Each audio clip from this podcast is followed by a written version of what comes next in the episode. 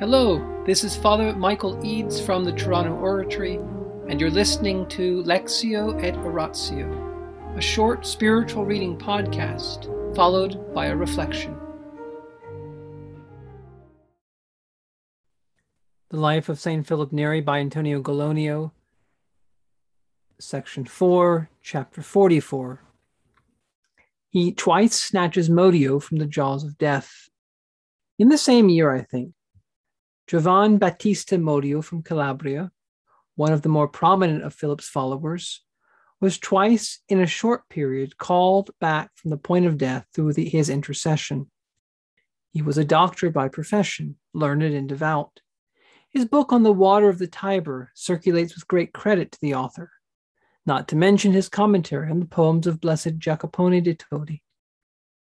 When a serious disease first attacked him, it was so threatening that both Pietro Antonio of Pietrasanta and Hippolyta Salviani, leading doctors of the period, quite despaired of his recovery.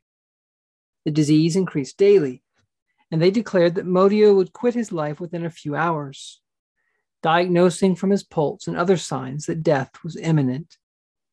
He was virtually unconscious and very close to death when Philip arrived he longed to snatch this man from the jaws of death, for he had gained a great harvest of souls from conversing privately with him.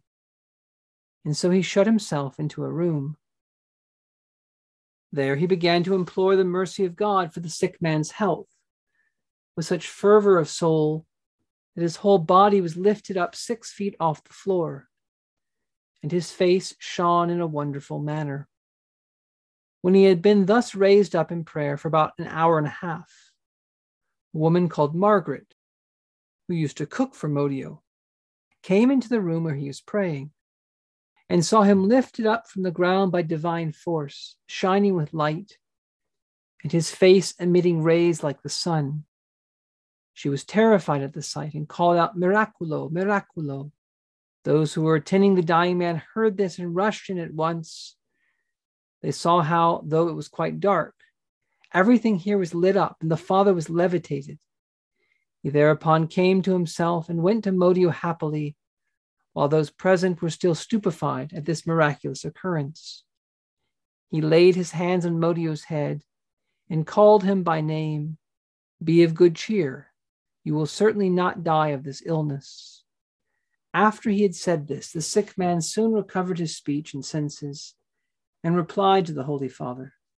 They had a long conversation together, and a few days later he recovered totally from his disease.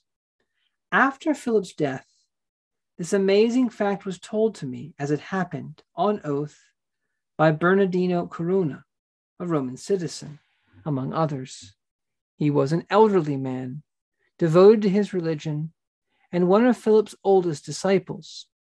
In fact, during Philip's lifetime, he had revealed the secret to one or two people, but never presumed to disclose it to everyone publicly, for he did not want to upset Philip's modesty, which would have been deeply offended.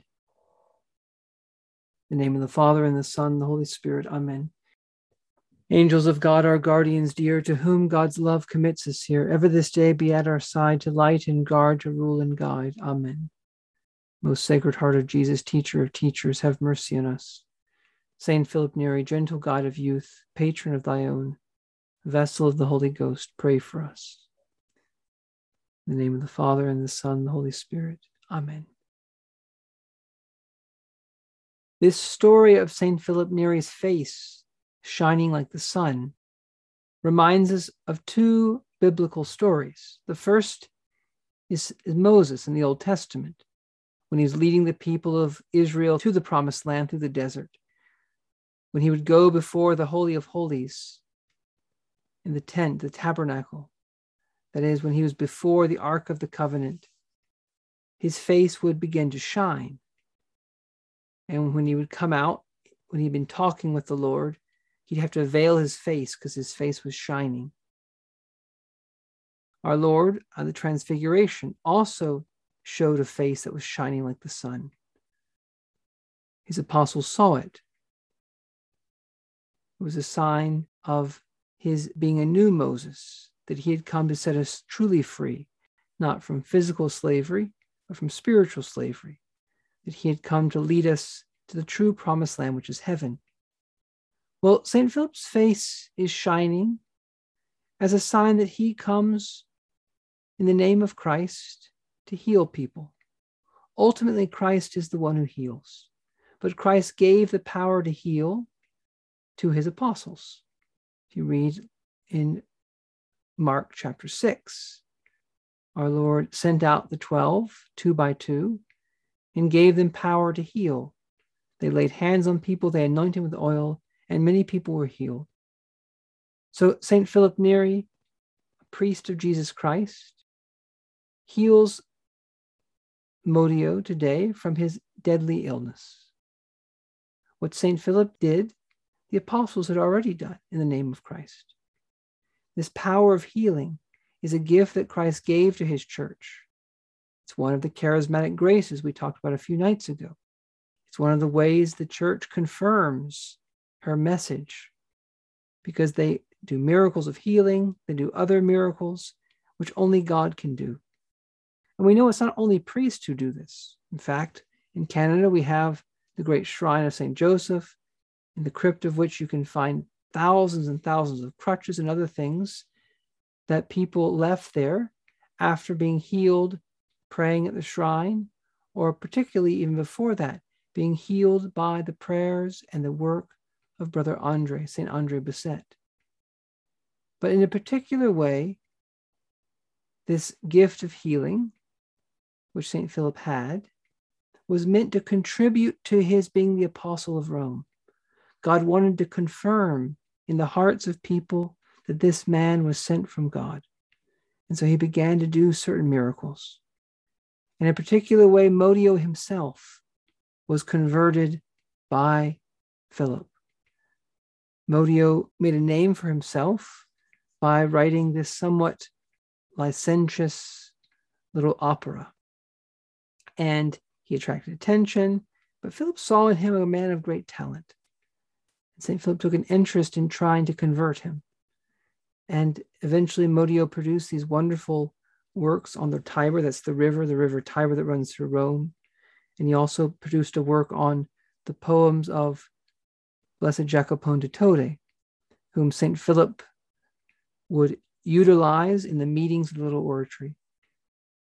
So, this gift that Philip had had a direct impact on Modio, on his conversion, and all the other people that Modio would help. So, tonight, let us thank the Lord for any graces that we've received. Let's look back over our own conversion and try to identify certain events in our life which the Lord gave to us, used to draw us to his service. St. Philip says if we don't think over the gifts and favors we've received in this life, we chill the charity in our hearts.